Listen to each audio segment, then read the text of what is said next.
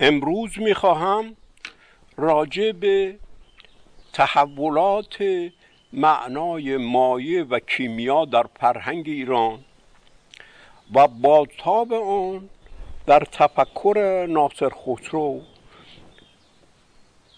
سخن بگویم. اساسا روند تفاهم روند رفع سوء تفاهمات است برای آنکه پدیده ای را بفهمیم در آغاز باید رفع سوء تفاهماتی را بکنیم که در ذهن ما درباره آن درباره آن پدیده جا افتاده است. در تاریخ در سنت در آموخته ها آموزه ها ما همیشه با سوء تفاهمات روبرو هستیم. اساسا هر فهمی سوء تفاهم هست. از این رو فهمیدن روند جستجو کردن است. یک چیزی را ما نمی‌فهمیم که برای همیشه فهمیده باشیم. بلکه هر فهمی از خود ما هم باز سوء تفاهمی هست.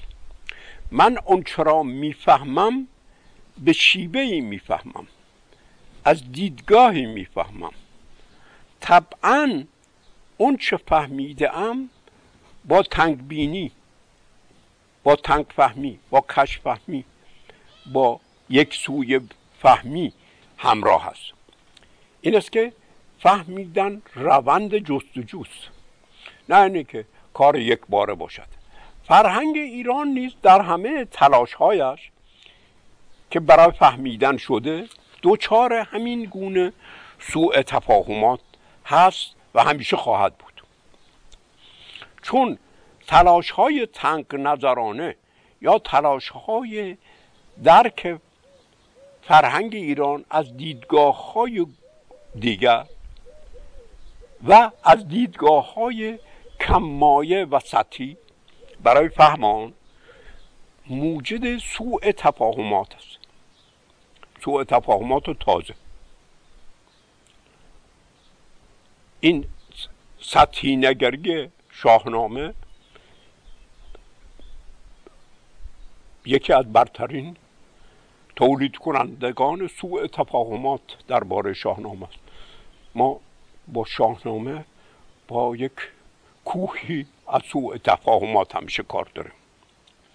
از جمله بنیادی ترین سوء تفاهمات درباره فرهنگ خود ایران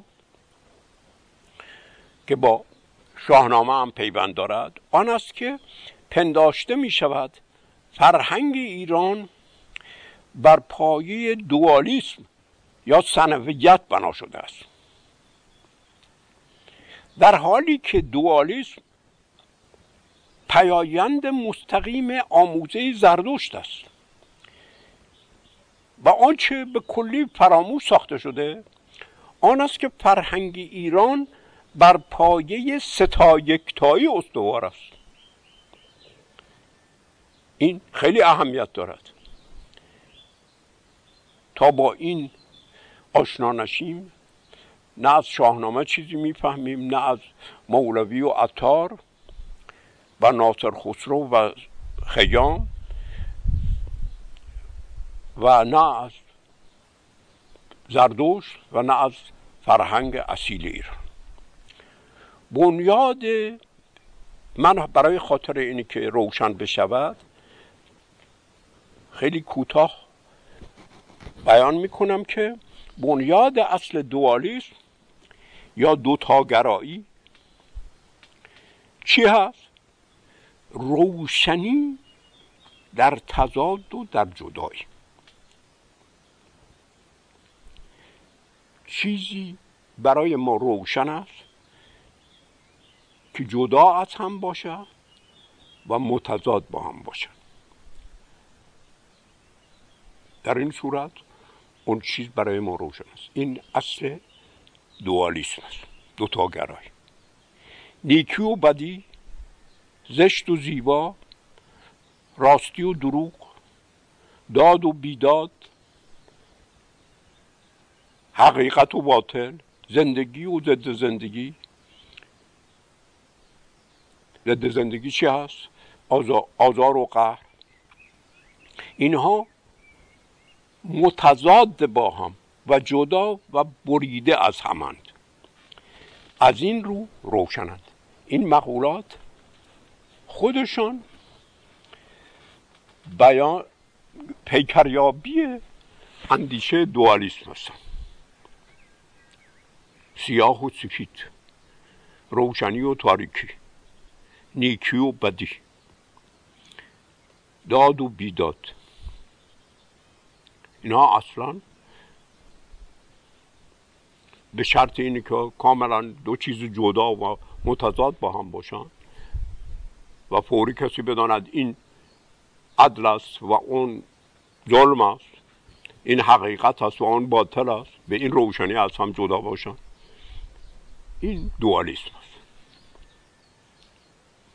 و در این صورت خرد فقط نیاز به برگزیدن یکی از آنها دارد و نیاز به جستجو کردن و آزمایش ندارد. که ببیند در این پدیده نیکی کجاست بدی کجاست اینها را اینها کاملا از هم مجزا و شناختنی و متضاد با همان پیش پا افتادن یعنی چش پوری تشخیص می‌دهد. اینها همه اندیشه دوالیسم که با زردشت آمد بعدش در مانی خیلی تقویت شد بعدش در تمام این ادیان ادیان ابراهیمی و اینها همه گرفتار این مفهوم دوالیسم هستن. امروزه هم همین دوالیسم در مفاهیم دشمن و دوست در مفاهیم حقیقت و باطل و اینها این همین دوالیسم به شدت در مغزها و در اجتماع ظاهر است. هر چیزی یک چیزی حقیقت هست یک چیزی باطل است یک چیزی راست است یک چیزی دروغ است اینها کاملا دنبال رو اندیشه همون دوالیسم هستن که با زردوش پیدایش شد در حالی که سه تا یک تایی استوار بر این است که مهر و پیوند اصل آفرینندگی روشنی و بینش و شادی و ابتکار است یعنی چی؟ دو پدیده با آمیختن با هم در هماهنگی با هم در همکاری با هم یکی می اون وقتی با هم می آفرینن چی می آفرینن؟ روشنی شادی. رویش و زایش و جوشش این پیوند روشن شدن است. چیزی روشن می شود که در اجتماع در تفاهم عمومی مورد قبول همه قرار می‌گیره یعنی اندیشه را به صورت اجتماعی بیان می‌کنه چیزی بین من و شما روشن می شود که هر دوتا با هم در همپرسی و گفتگو به اون نتیجه برسیم. بدون شناخت این اصل ستایکتایی فرهنگ ایران در دوره اسلام رو هم نمی‌توان شناخت. درست این مسئله است که ما پیوند فرهنگ کهن ایران رو با فرهنگ ایران در دوره چیرگی اسلام می‌توانیم بفهمیم. اینا چندان از هم پاره نیستن. اونطوری که تواریخ با آمدن اعراب و شکست دولت حکومت ساسانی بیان می‌کنن و تاریخ اسلامی رو می نویسن اینجور نیست. چنین بریدگی وجود ندارد. بلکه این پیوند این فرهنگ را به این سادگی ها نمی شود نابود کرد و از بین برد. حالا چون که این گفتگوهای ما دور محور مایه میگشت برمیگردیم به درک مقوله مایه. مایه در این فضا و در این گستره هست که معنای واقعی خود را مییابد. مثلا آب و آرد و مایه سب پدیدن آب و آرد و مایه که هنگامی با هم آمیخته شدن خمیر می خمیر که در کردی چی؟ هست حبیر. هب ویرای. خود واژه خمیر معرب همین واژه است. در کردی به مایه حبین می‌گویند حبین حبیان و آمیان این خیلی مهم است. ما در همه زبان ها زبان های گوناگون ایرانی این پدیده ها را به روشنی نمیابیم در بعضی از زبان ها این مفاهیم روشنتر باقی مونده است. و اینجاست که به ما کمک می‌کند فرهنگ ایران رو بفهمیم. هفین باز همین هف وین هست. وینه. معنای در کردی معنای عشق و دلدادگی رو هم دارد. به عبارت دیگر. مایه همون عشق میان آب و آرد است. که آنها را تخمیر می کند و با هم خمیر می شود یکی می شود البته آتش آتش ناسوز وقتی ایرانی در فرهنگ ایران آتش می‌گویند باید در نظر داشت که این مفهوم خیلی در فرهنگ ایران عمیق فهمیده می شود یکی آتش ناسوز هست یکی آتش سوزنده. معمولا در نوشتجات و متون اوستایی آتش آتش ناسوز است. در جان در گیاه در اینها آتش ناسوز است که معنای گرمی دارد. مثلا در هر تخمی آتش است. آتش اوروزیشت و همچنین در آب آتش است. اصلا خود واژه آب در فرهنگ ایرانی بهش نیره می‌گویند. در سانسکریت به آتش نیره می‌گویند. ما تعجب می‌کنیم چرا اونجا آتش است اینجا آب است. برای خاطر اینی که یک برایند داشت در سانسکریت باقی مونده است. یک برایند داشت در فرهنگ ایران باقی مونده است.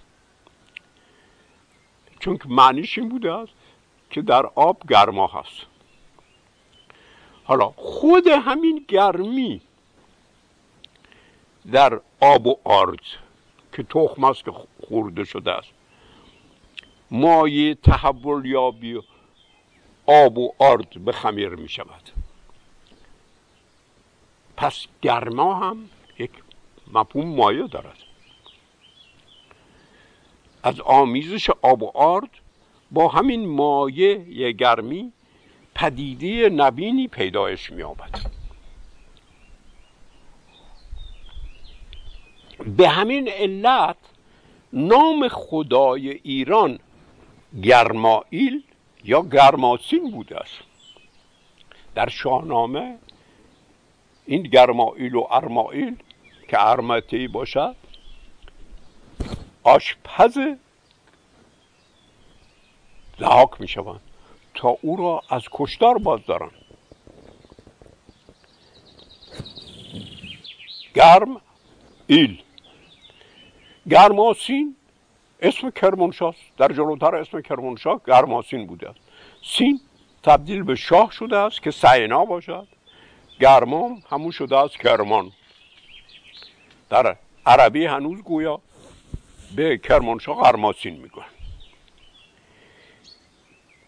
حالا ببینید این گرمی مفهوم خیلی ویژه ای داشته است. یا آتش ناسوز اصل و نیروی تحول یابی تحول دهید. شناخته می‌شد. چنانچه مثلا واژه تابوت که تافوت بوده است. تافوت فوت زهدان است. پوتین. به کفش هم پوتین می‌گوین برای همین خاطر. چون که کفش یکی از فرم های زهدان است یکی از نام.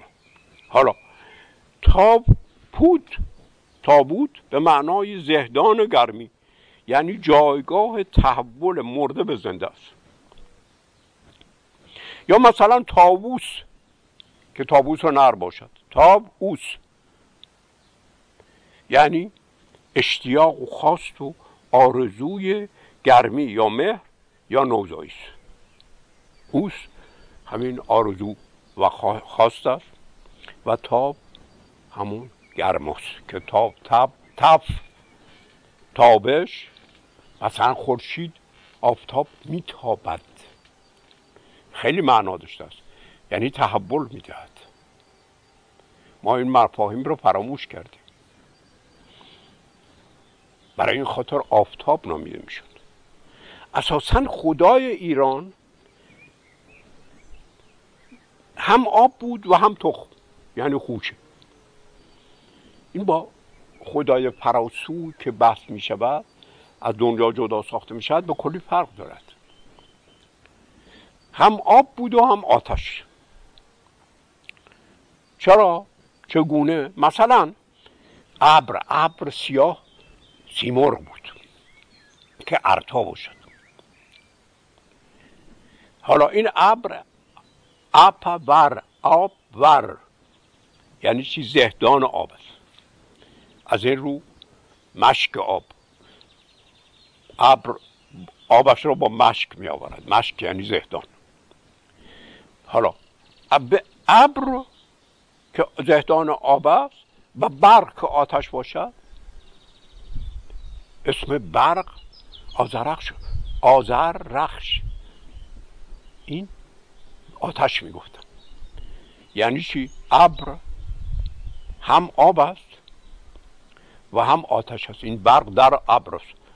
این بود که در بندهش می‌بینیم که به این دو با هم سنگ می‌گویند. هم آب و هم تو یا هم آب و هم آتش با هم بودن یعنی مایه آفرینندگی بودن. این دو با هم ستا یکتایی اصل آفرینش یعنی تحول یابی به روشنی و شادی و نوعی هستن.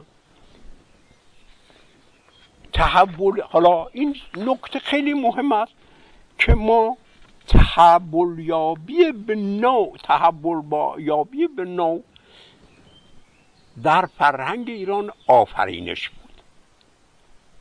خدا خلق نمی کرد. خدا ستا یکتایی بود. مثلا ماه ستا یکتایی آب و خاک ستا یکتایی تحول به پدیده تازه به روشنی. شادی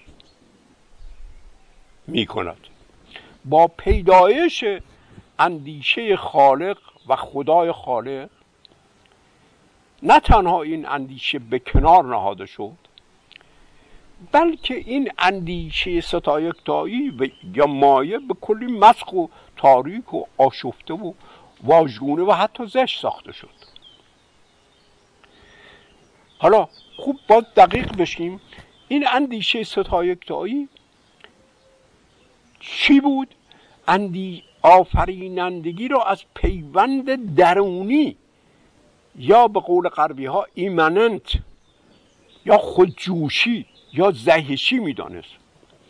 و طبعا آفرینش را در راستای تحول یابی میشناخت. خدا تحول به گیتی به ماده پیدا می‌کند. خواه نخواه ستا یکتایی اصل از خود به خود بودن از خود آفریده شدن بود. این که این البته این مفهوم به کلی با مفهوم خدای خالق سازگار نیست. حالا برگردیم از سر به نام, به نام مایه در کردی که آمیان و حفیان باشد. آم پیشوند آمیان آم است. آم پی همون واژه هم در پارسی است. حف و حب نیست در حبیر خمیر حبیر و حفین حفیان این هم همین حب پیشوندش حب است. معنای همون همو با هم رو دارد. آره. پسوند یان این خیلی مهم است. در ادبی هم در ادبیات تصوف مانده است هم در آثار زردوشی. اول گاتا سخن زردوشت و اهورامزدا را از یان می‌دانند. حالا این یان چی بوده؟ است یان در اصلش یعونه است. از معانی مهمش یکی جا و مکان است یکی یگانه شدن است. یکی هم نیرو هست در سانسکریت این واژه یون شده است یعنی زهدان. این این چهار تا معنی با هم پیوند دارن. یعنی چی؟ مایه چیست؟ حفیان آمیان؟ چی هست؟ جا یا خانه و مکانی است که نیروی با هم یگانه شدن هست. سرچشمه است که در آن نیروی با هم یگانه شدن هست. زهدان آفریننده است که در آن نیروی با هم یگانه سازی هست. حالا با هم یگانه کردن یعنی همبستگی. وقتی همبستگی در فرهنگ ایران معنای شکل دادن است. چیزی که به هم بسته شد شکل پیدا می‌کنه صورت پیدا می‌کنه پس چی؟ پس یان جایی که نیروی یگان سازنده شکل دهنده صورت دهنده هست این اندیشه بر به کلی بر ضد الهان و خالق است که خود را صورتگر می‌دانستند و نمی توانستند بپذیرند که زهدان یا یان یا اصل نهفته درون هر چیزی این نیروی همبستگر صورت دهنده است. به همین علت صورتگری را به خود نسبت دادن و منکر اصالت صورتگری از طبیعت و از درون پدیده ها شدن. در زهدان یا یان که همون گفتیم یون هست آب با نطفه آب با تخم میآمیزد. با هم یگانه و خمیر می شود و از این خمیر شدن هست که جنین و کودک پیداش می یا جوانه می‌زند. زهدان آبگاه است. آبگیر است. گی و نطفه تخم است.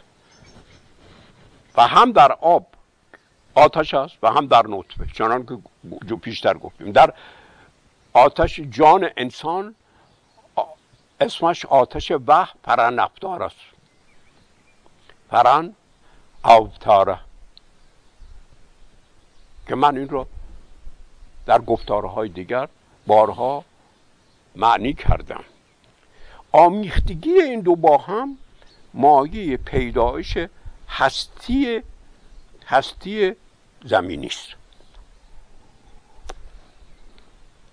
مایه پیدایش هستی هستی نوین و تازه است. روی دیگر همین اندیشه همین اندیشه ستا یکتایی آب و خاک است که خیلی اهمیت داشت. خاک خاک از دید ما و بهترین است که به یاد خاکینه بیفتید. خاکینه چیز تخم مرغ است. این است که خوب متوجه میشید خاک همان هاک و آگ است که تخم باشد.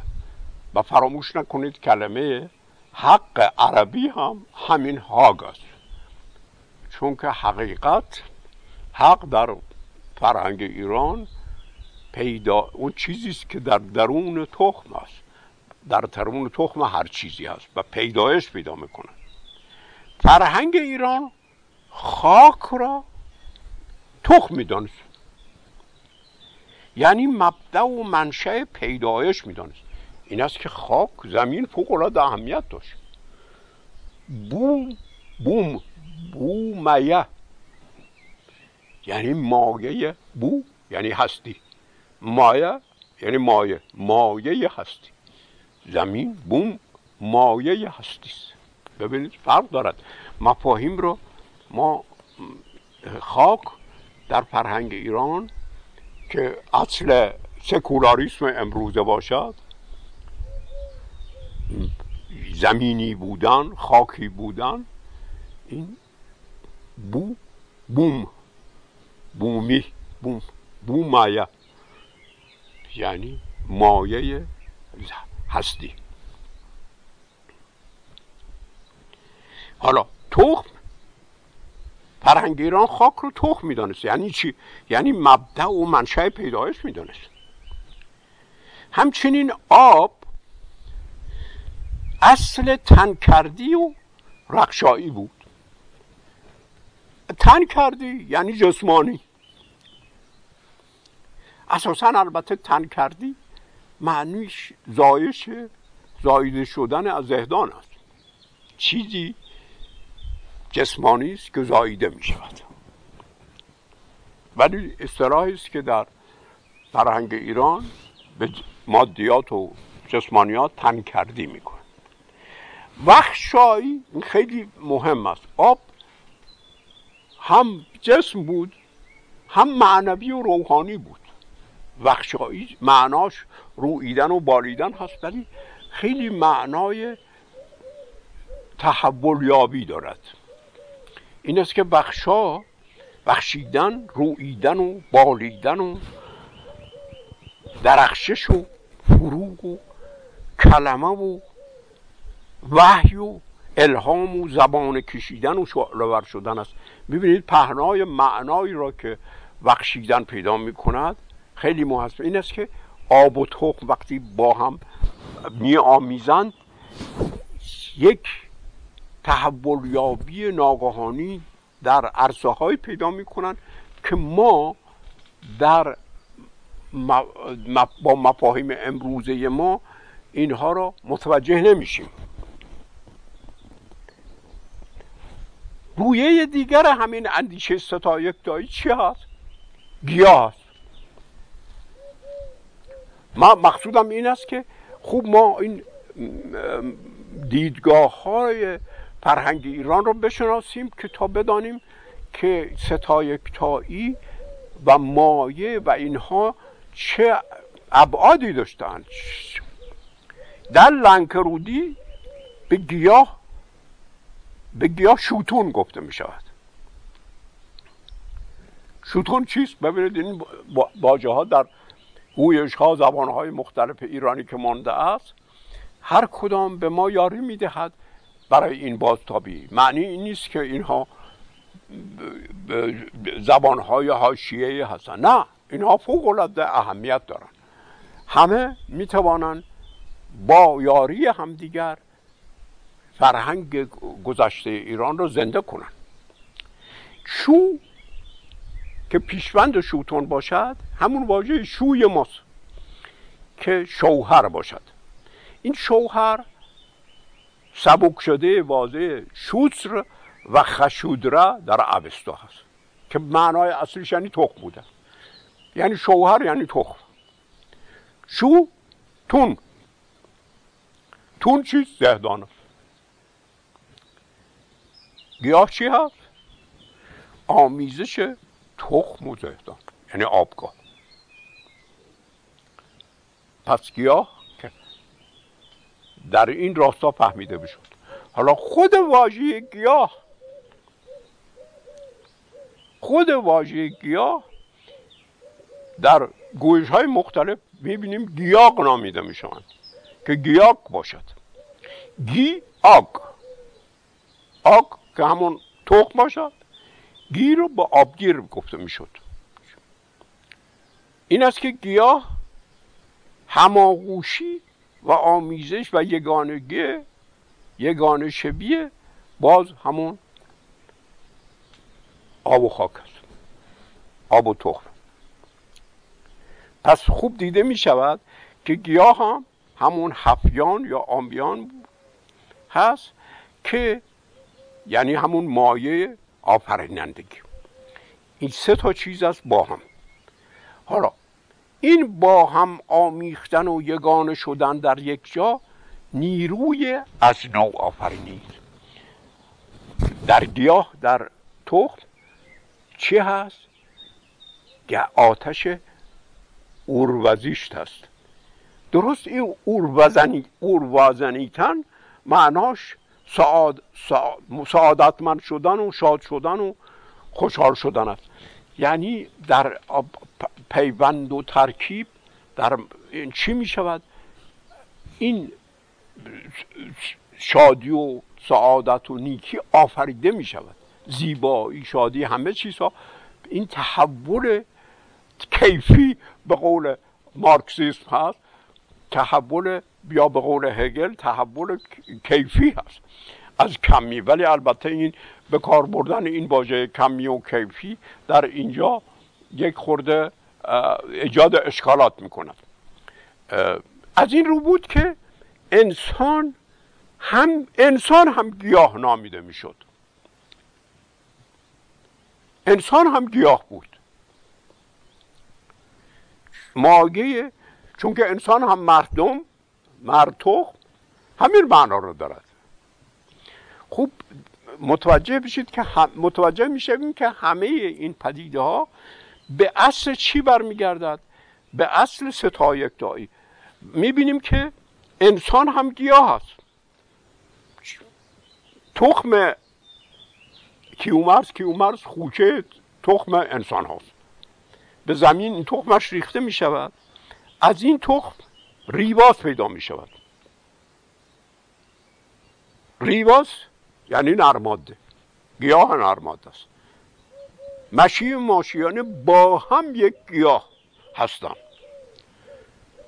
و درست میان مشی و مشیانه چی هست؟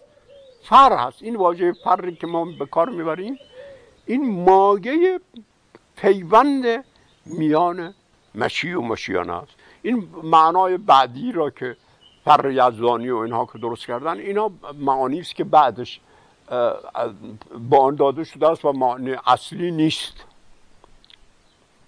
همین اصل پر همین اصل پیوند و آمیزش یا مایه آفریننده است که از دو چیز با هم یک یکی یک اصل آفریننده از نوع آفرینی می شود. در واقع گیاه از بهترین پیکریابی های اصل ستایک است. گیاه ستایی است که یکی می شود. آب و خاک است که با هم مایه نوع آفرینی هستند. در واقع نام این گیاه که ما امروزه فقط تخصیص به نباتات داده ایم چنین معنای نداشته است. این نام یک اندیشه و اصل کلی بوده است که به نباتات هم داده شده است. و در واقع یک معنای خیلی کلی و فراگیر و جامع بوده است. با فراموش ساختن این اصل ما میپنداریم که به این پدیده ها به این پدیده انسان ها گیاه گفتند. نه گیاه نماینده یک اصل کلی آب و خاک و گرمایی که این دوتا رو مایه پیوند این دوتاست. فر که نه تنها نباتات بلکه بسیار پدیده های دیگر را نیست در بر می‌گیرد. اصلا دنیا گیاه شمرده می شود انسان گیاه شمرده می شود اینها تشبیهات نبوده است. اینها همه پیگریابی های اصل ستایکتایی بودن. یعنی مایه نوآفرینی بودن. انسان هم نماینده همین اصل کلی است و از این رو او را مردم مر تخم نام نهادن. مر چیز؟ مر اصل جفتی است. معناش جفتی. یعنی تخم جفتی. درست؟ همون اصل ستایک داری. انسان هم پیوند و آمیختگی آب و تخم محمد. و یکی از معانی مر همین اصل جفتی است.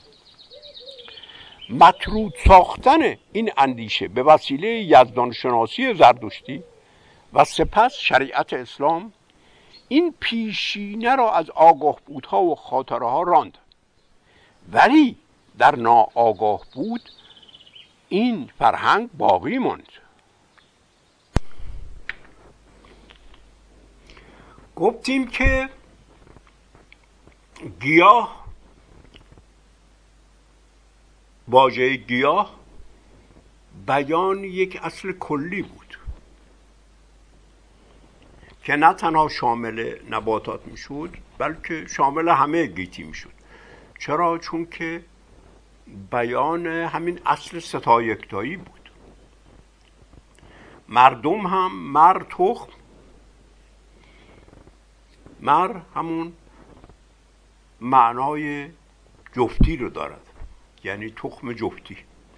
یعنی بیان اصل همون مایه و ستای که یکتا و با هم می آفرینن.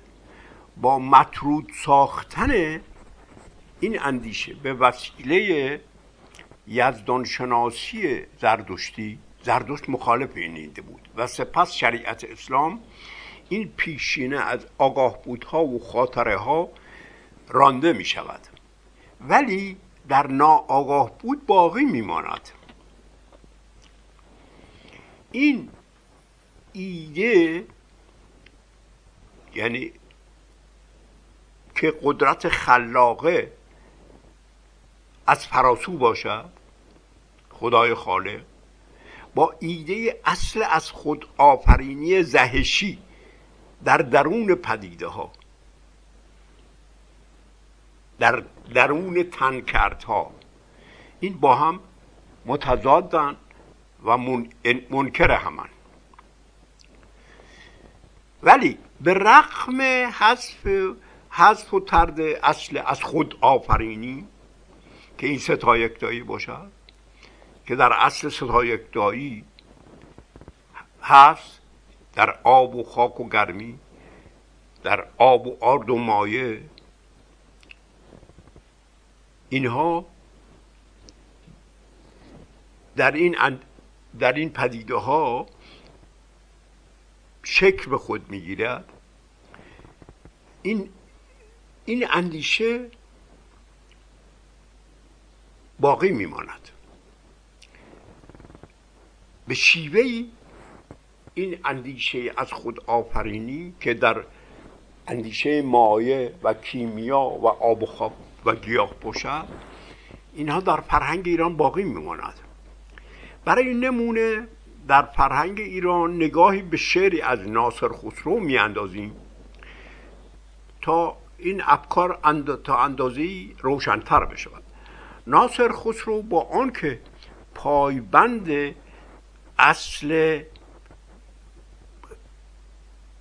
خالقیت الله خالق هست. ولی ناخداگاه اندیشه اصیل گیاه در فرهنگ ایران در زمیر او باقی میماند. اینها که در تضاد با هم ولی در همزیست, همزیست با همان فرهنگ ایران را فقط فرهنگ ایران را فقط با فتح آگاه بودها و عقلها و سلطه و چیرگی بر آگاه بودها نمی‌توان حذف و ترد کرد. ریشه این فرهنگ در زمیر مردم باقی میماند نه تنها در زمیر ناصر خسرو و مولوی و عطار. بلکه در زمیر مردم هنوز باقی است. اینها در ظاهر معانی دیگر به آنها داده شده است. ولی در باطن هنوز معنای قدیمیشون فعال و کوشا هست از سوی اصطلاح مایه و کیمیا میماند مینا مینو میماند این اصطلاحات. و اصطلاحات آب و خاک نیز میماند. ولی اندیشه مایه معنای اصلیش رو گم می‌کند یعنی دو جفت در یک جا و خمیر شدن یعنی تخمیر و انقلاب و از خودزایی و نوزایی از خود. این برایند این معنای اصلیش گم می شود اسوی ولی اسوی دیگر ضرورت کیمیا یا اصل تحول دهنده در گیاه و در زندگی اخلاقی و دینی و اجتماعی به شدت باقی میماند. درست ادبیات عرفانی و افکار عرفانی ما را با همین مقوله کیمیا اصل تحول دهنده در زندگی اخلاقی و دینی و اجتماعی می شود فهمید.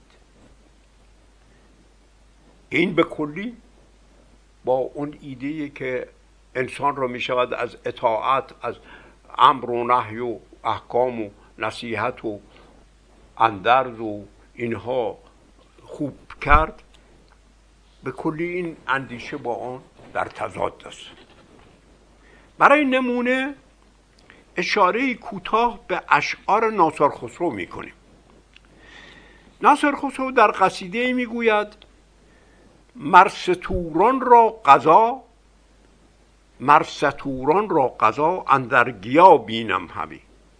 قضای ستوران گیاه هست باز بی دانشگیا را خاک, خاک آب آمد قضا و خاک آب غذای گیاه هست چون بقای هر دو علت را نیامد جز قضا بقای سطور و گیاه از قضاست چون بقای اگر از فقط از قضا هست که اینها باقی میمانند نیست باقی بر حقیقت نه ستور و نه یعنی وقتی قضا نیست این هر دوتا نیست. حالا خاک و آب مرده آمد کیمیای زندگی. اینجا جالب می شود خاک و آب مرده آمد کیمیای زندگی. یعنی غذا می شود غذای گیاه می شود و گیاه غذای صدور می شود خاک و آب مرده آمد کیمیای زندگی. مردگان چونند یارب زندگان را کیمیا.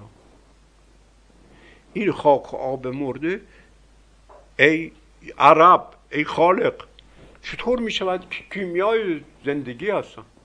مرده ها این خاک و آب را در ذهن اسلامیش مرده می انگارد.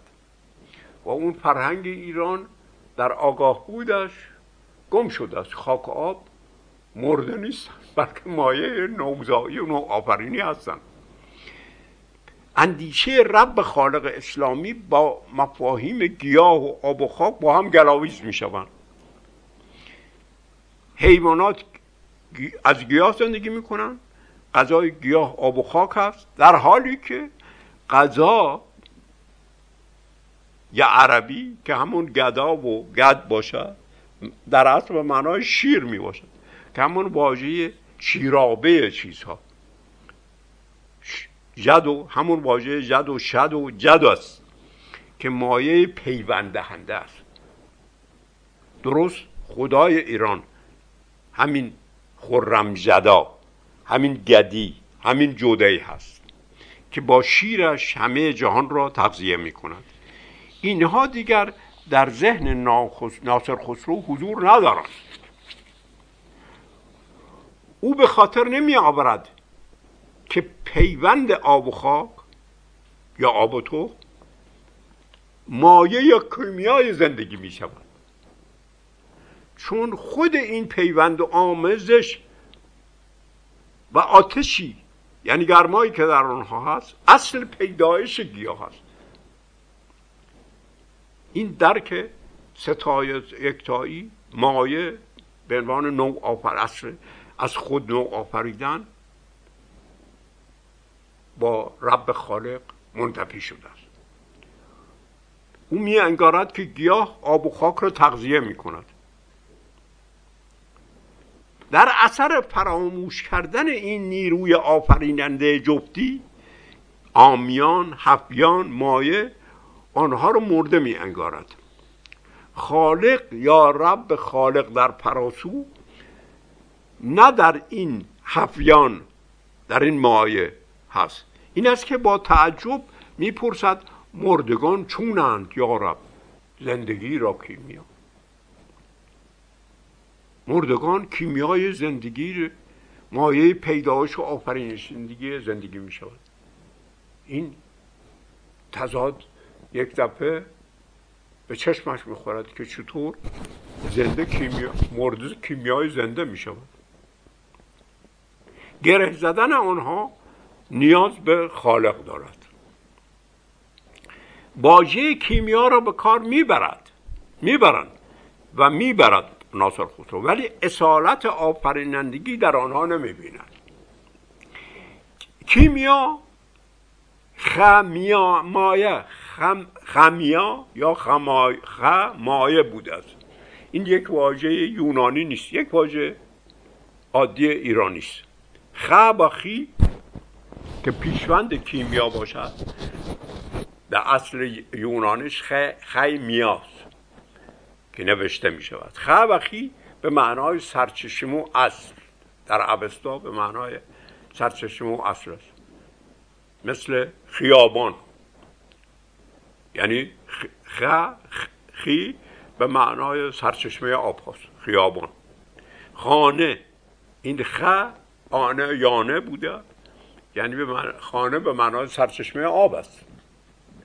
برای این خاطر است که این واژه خانه خیلی معنای مهمی است. به زن هم خانه می‌گویند نه برای تحقیر برای بلکه برای خاطر اینی سرچشمه است.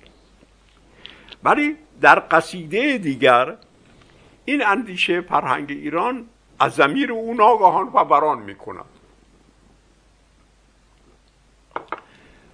نمرده نمرده است هرگز نمیرد گیا نمرده است هرگز نمیرد گیا که مر زندگی را گیا کیمیاست خوب دقت بشود که این مفاهیم ناگهانی برمیگردن و ناگهانی در تضاد و در تنش و کشمکش با اون رب خالق قرار می‌گیرن میان دو عالم گیا منزلی است. میان دو عالم بقا و فنا که بوی و مزه رنگ را مبتداست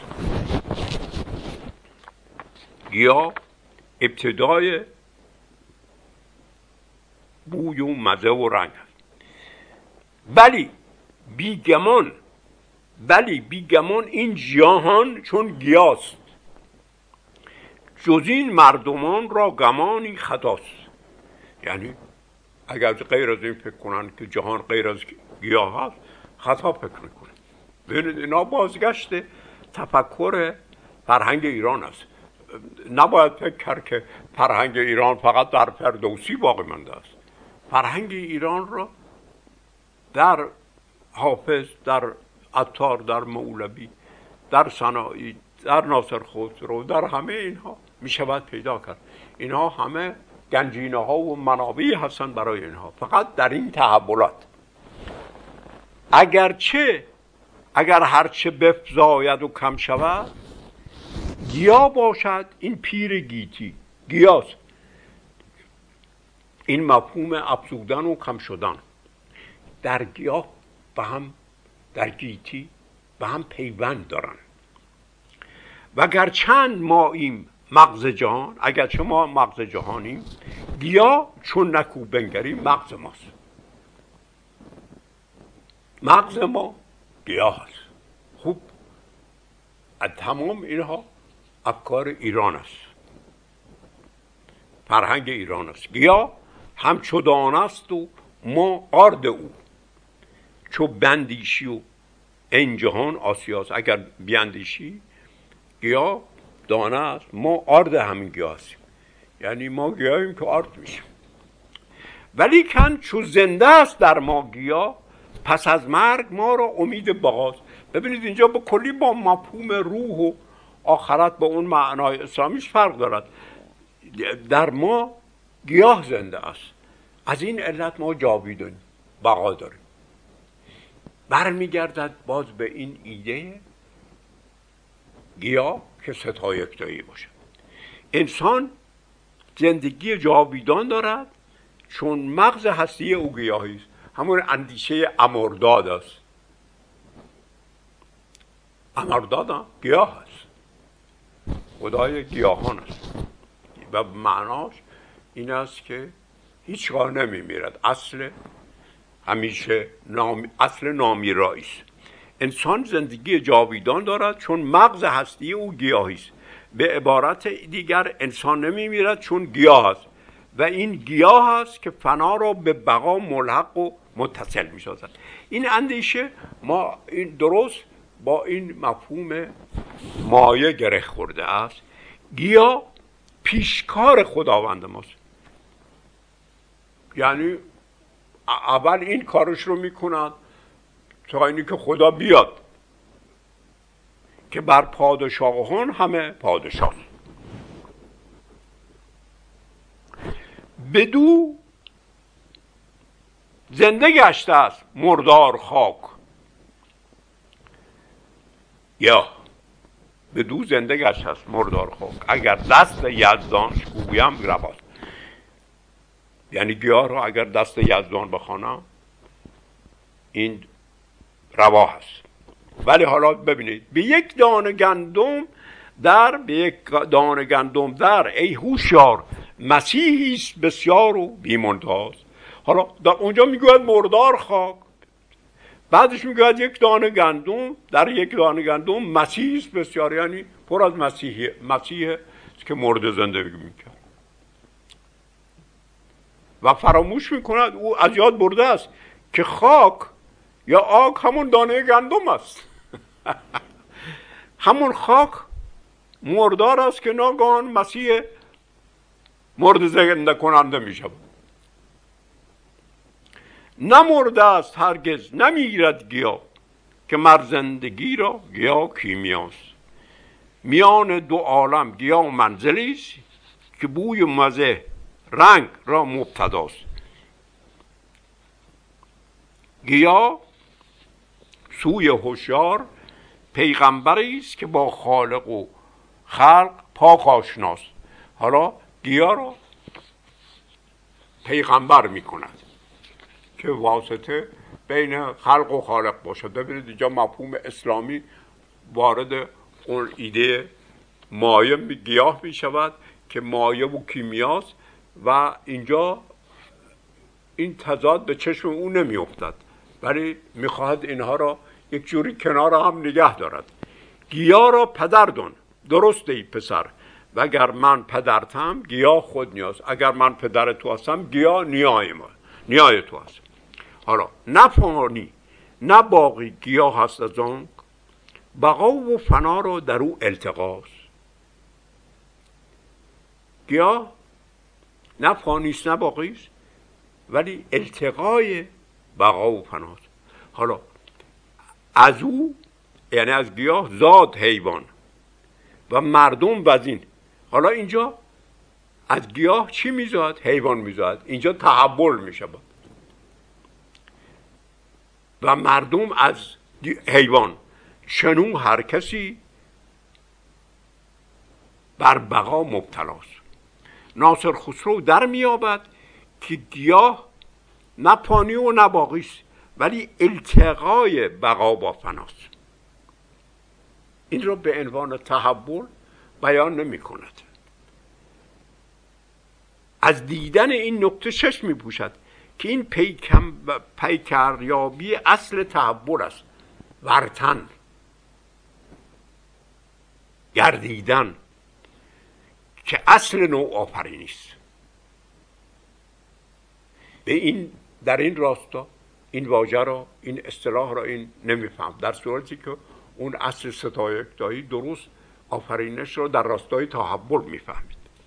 این نوع آفرینی در تحول را که در مفهوم مایه و کیمیا و ترکیب آب و خاک باشد ترکیب آب و آرد باشد در تضاد با تصویر خالقش هست.